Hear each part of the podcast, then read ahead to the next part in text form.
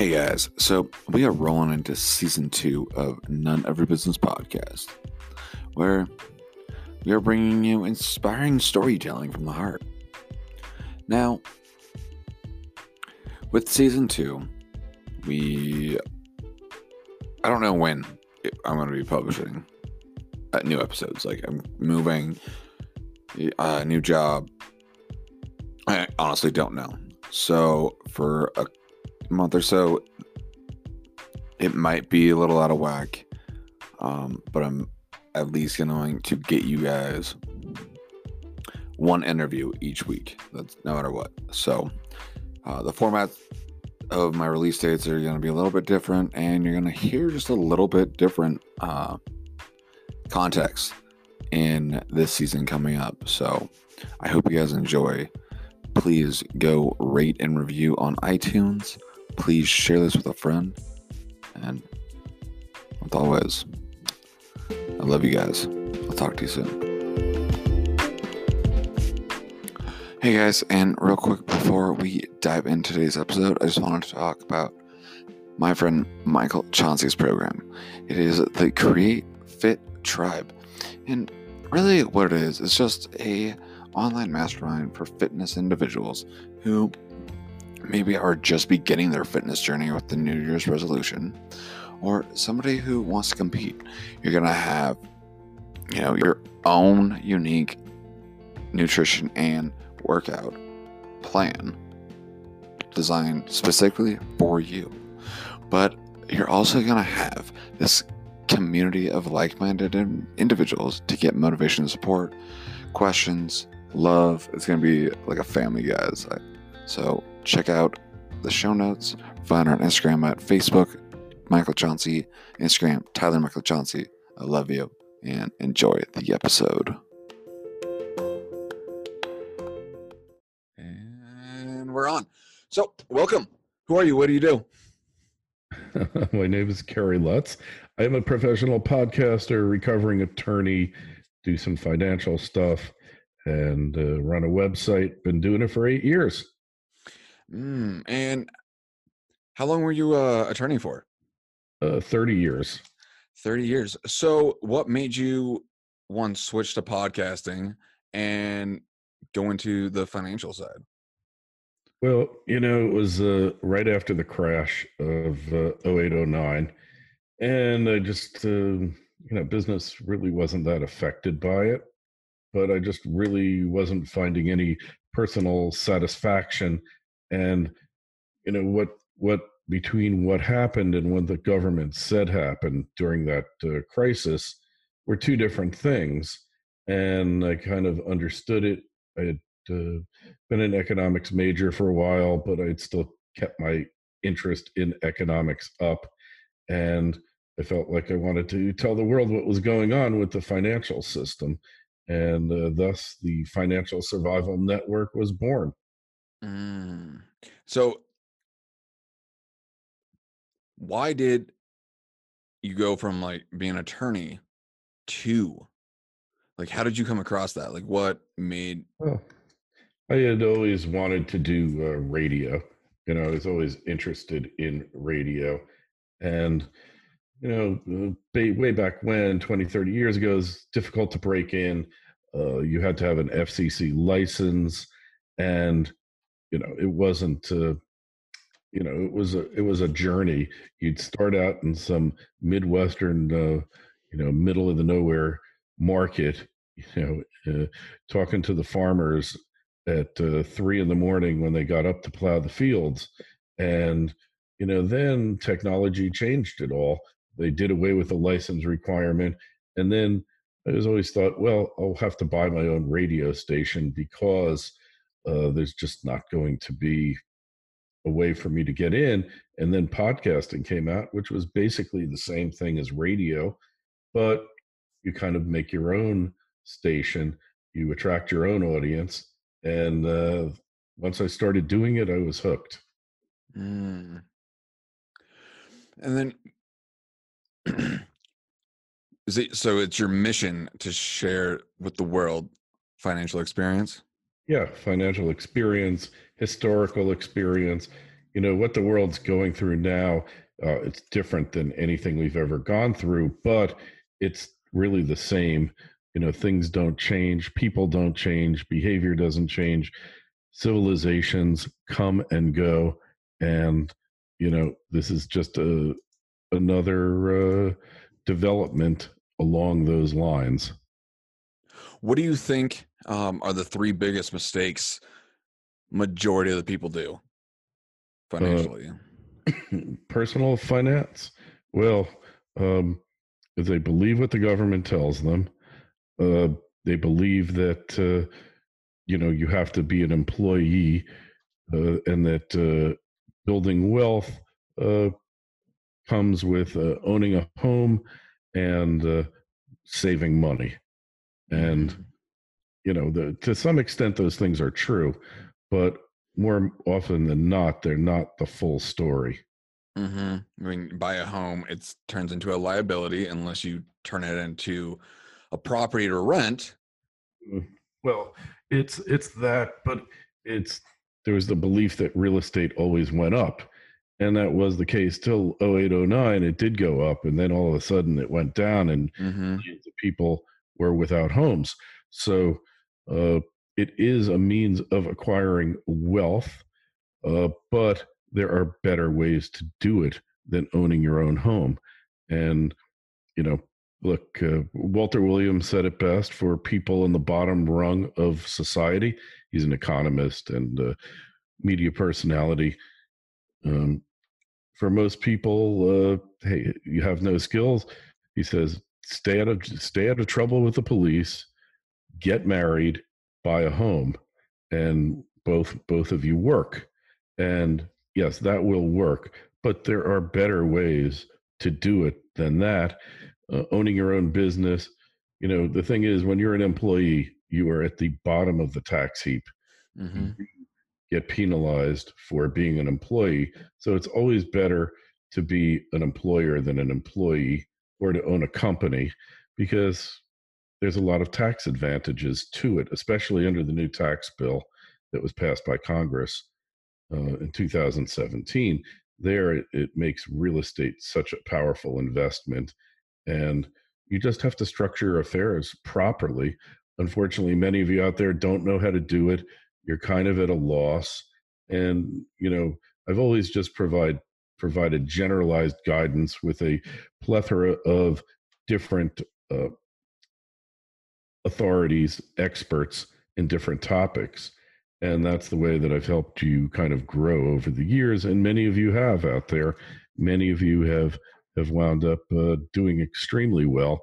Uh, I don't believe that the stock market is necessarily a key to building wealth, but certainly if you do it over time and um, regularly, invest regularly, it can be.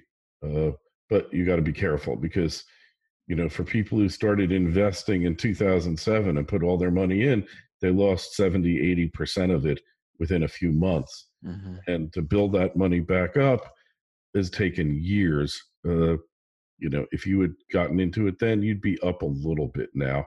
Whereas if you were putting in a hundred dollars a month or five hundred or thousand, whatever you could afford, over the course of 20 years, you are so far ahead.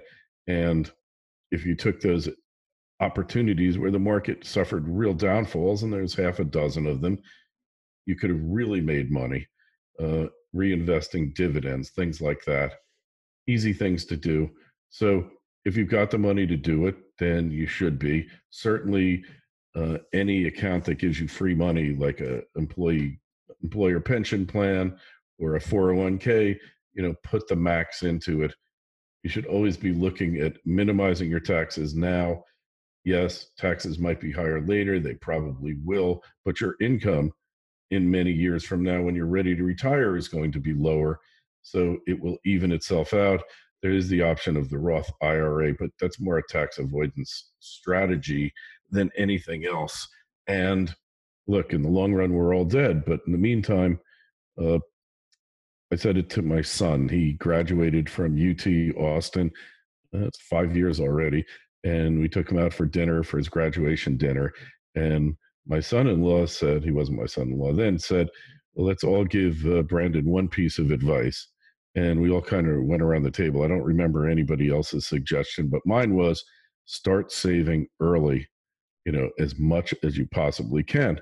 And you know, that is something that you what you need to do is live beneath your means. It's not mm-hmm. something I've ever been able to do, but my son is doing it masterfully and saving 20 to 40% of his after tax income, as well as taking advantage of the 401ks and everything else. And, you know, he, for five years in the workforce, he's got a, a really nice nest egg, but you can't just leave it there. You got to invest it in something.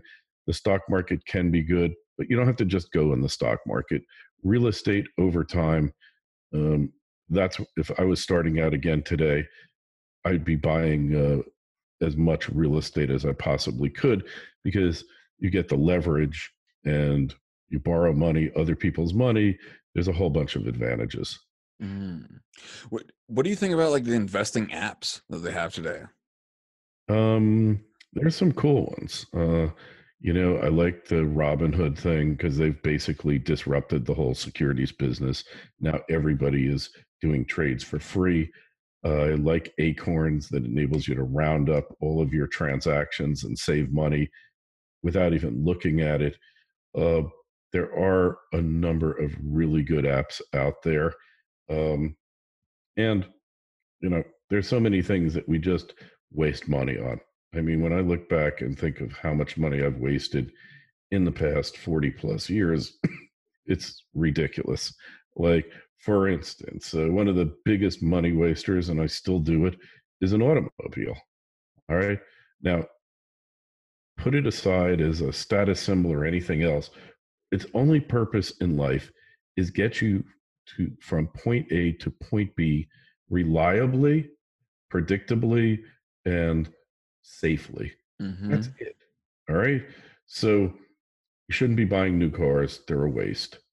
Uh, you shouldn't be buying uh, fancy cars and you shouldn't be leasing or financing so uh, it's it's established empirically now that toyotas are the best cars made on the planet toyota lexus and you can buy these cars you know the resale values are higher than any other cars in the market because they last forever they go 250 500,000 miles so buy your if you can't afford much, you buy an old Toyota Corolla. Um, you're a little bit better heeled buy a a used Camry or an Avalon and make sure it's in good shape. You know, the apps that are available and the fact that everything your car ever does in its lifetime is on the computer means that you can judge these cars better than you could ever do before you got service records, even better. So don't waste money on cars. Houses, like if you're starting out and you're going to get your first house, get a duplex because then your tenant will pay for all or part of your rent or a triplex, triplex or a quad. all of these things are really easy to do. The other thing is, uh, think about college. There is an incredible site. Had this guy on my show. You should definitely have him. His name's Robert Farrington thecollegeinvestor.com. And there is a site where um, I think it's collegescorecard.ed.gov. Every college in the country that takes federal money has to report to this site. And what the site tells you is how much the average student takes on in debt, what the percentage of people who attend the school actually graduate, um, their average earnings, uh, which I don't know how accurate it is, but it's pretty darn accurate. Mm-hmm. It gives you a really good idea. And uh, how many people are paying back their student loans, what their default rate is, and a whole bunch of other information. I just love those numbers and I love to plug in schools like wow, I, my brother went to the University of Southwestern Louisiana, which their main claim to fame was they had a bar there that sold more beer than more Budweiser than any other uh, bar in the country. Oh, so really? you know maybe that's not the best educational thing, but when he went, it was five hundred bucks uh, a semester. You know now it's probably five thousand. Yeah. the default rate. But you look these numbers up and you say, well, if I go to this private, excuse me, this private university, they've got like a 12% graduation rate. Now, unless I am the, the, um, you know, literal one eyed man in a land full of blind people and I'm going to excel in that place, probably not a good investment of your funds. Whereas now, and for some reason, blue collar work, work with your hands, skills, trades has been uh, have been looked down upon by a, gen- a society that believes that regardless what your skill level is, your intellectual abilities, you should go to college. A first year welder makes 80 plus 1000 Mm-hmm. And even in the Ivy League schools, you'd be hard pressed to find anybody making 80 grand a year. And that's without overtime. Guys who work on the assembly lines in auto land, you know, it might not be the job for you and it might not be what you really want to do, but that uh, they could be making a hundred thousand a year and there's a shortage of those people. So working with your hands, plumbers, electricians, they're always in demand, always, regardless what the economy is. So there's so many options you have. You want to learn stuff and you want to go to college. That is a good thing. I have no issue with it whatsoever. But do it sensibly. For instance, if you're college bound and you can manage to take AP courses in high school, then the college will credit those courses. So that's that much less credits you need. If they're charging a thousand bucks a credit, when I went to college, it was a hundred. Just say it's a thousand. It could be uh, fifteen hundred now, and you need 128 of them. So every credit that you don't have to buy from college is better. If you've got financial challenges, go to a community college for two years, overload on credits. So you might be getting 64 credits a year. That would be uh, not 64 a year, uh, 24 per year. Go get 30, 32, because a lot of these community colleges charge nothing. They're actually free or they're so discounted. And then transfer to a college of your choice. If your grades are good, you'll get there with overloaded credits and you'll only need to pay senior college tuition for a year and a half. So you save a lot of money. There's so many ways of doing this. Hey, look, I wanted my kids to go to college. I didn't really want them to be laborers because they just weren't cut out to do that. But there's nothing wrong with using your hands to make a living. And I admire people that do. And auto mechanic, right now, an auto mechanic, you used to have the in your mind, this is a guy who came home with grease on his hands every Mhm. night from work. But now we're going to electric cars. If you can learn about how to fix and rip apart a Tesla and put it back together, all these other electric cars, they'll be paying you six figures and you won't have to work that hard. And really, with electric cars, other than changing the tires and some stuff on the undercarriage, you don't even get dirty on it. You just got to be worried not to shock yourself to death. But, you know, that's an opportunity that's open. So, Yeah. all of these things are there for people who you know want to like think about it be a critical thinker figure out how to do this you know it's there for you but nobody's going to give it to you. You're not entitled to anything and that's uh, something that i think a lot of millennials forget about um, and look millennials are the uh, hope of our uh, world our country. So we're relying on you guys to succeed and but you've got to do it on your own pretty much. Things are harder than they used to be. If you're going to go to college and take on debt as robert farrington says don't take on more than one year's worth of your income after you graduate. So if you're going to make 60000 don't take on more than $60000 in debt. Uh, don't take stupid courses like puppetry or I, art history. I'm all in favor. Minor in art history major in computer science. There's so many jobs out there. There's more jobs out there than there are people. And always look to how i can be an entrepreneur rather than an employee because you'll acquire wealth much easier if you do that hmm So if somebody's saving money for a while and they're just beginning investing, uh, what would be like an three easy steps to start investing? Something safe, something easy, anybody can do. Yeah, well, so think about real estate because you can buy a hundred thousand dollar home for the equivalent of thirty five hundred dollars down payment, and you could rent it out to people and and earn an income and then you keep doing that and doing it and then you refinance these properties. So look at buying a home but only buy them in places with landlord friendly states.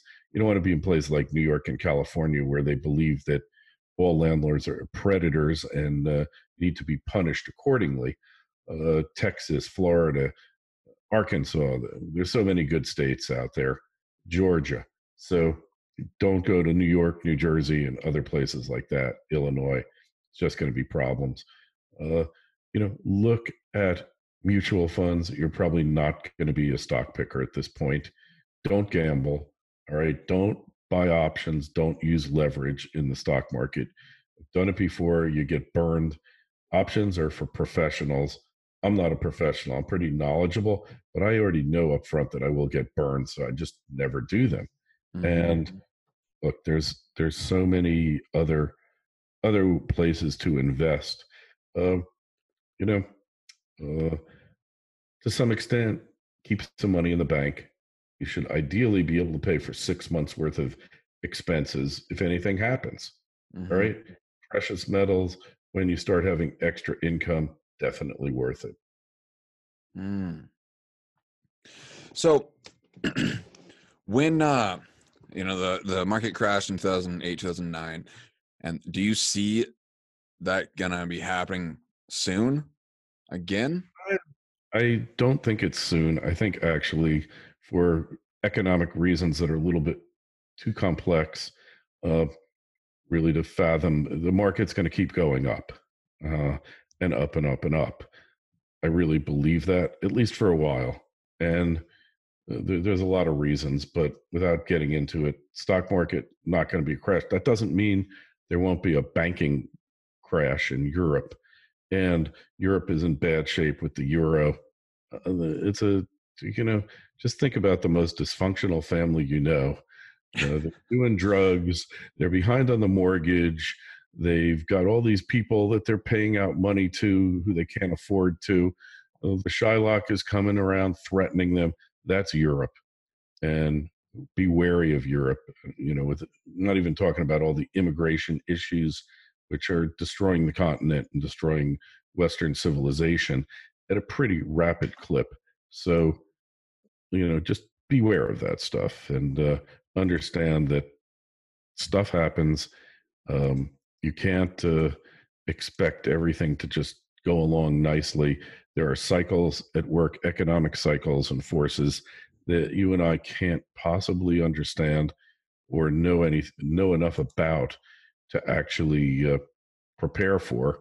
But you should always be prepared for some kind of disruption because it can easily happen, and you know, you just never know. Mm, that's interesting.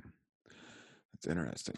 But the idea of a imminent collapse, probably, probably not. But um, at some point there will be economic disruptions. All right. And that doesn't necessarily mean the stock market.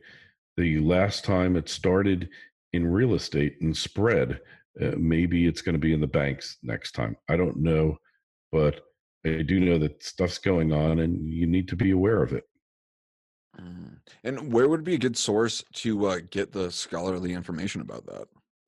Um, well, you got to go to different websites if you're thinking that the Wall Street Journal is going to tell you, uh, watch out for the next collapse, or CNBC, or any of the mainstream media, is is just never going to happen. They're not going to tell you everything is always fine.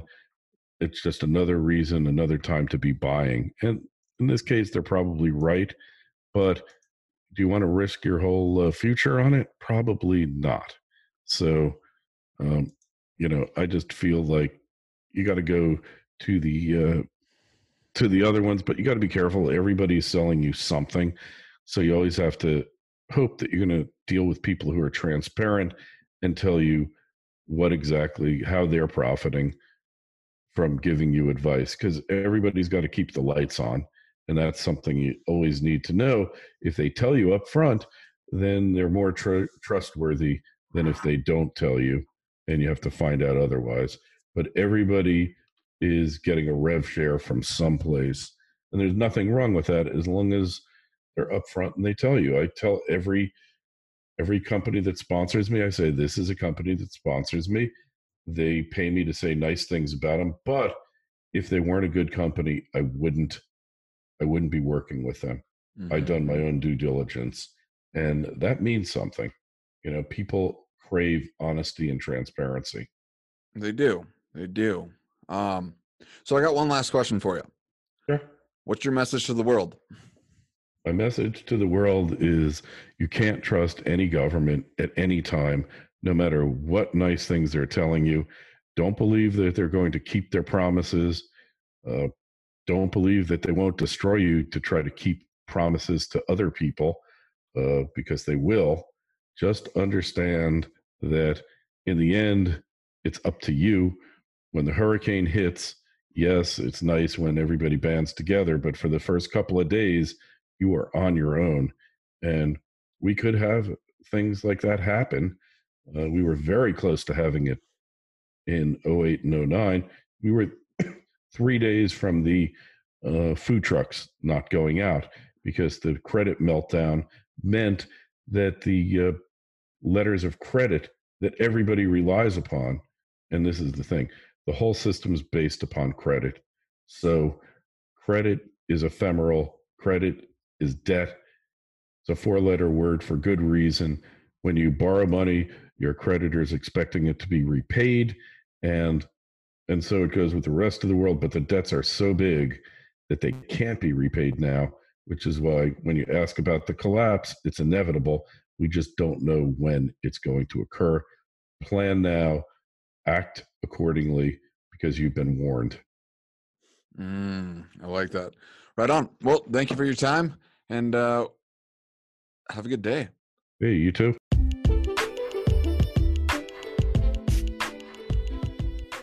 Hey guys, I hope you enjoyed that episode with Kerry Lutz. And, you know, I know it's a little bit different type of content, but I hope you can, you know, bring those financial skills to your life and hopefully bring you something amazing. So please go rate and review this on your listening platform. Please share with a friend.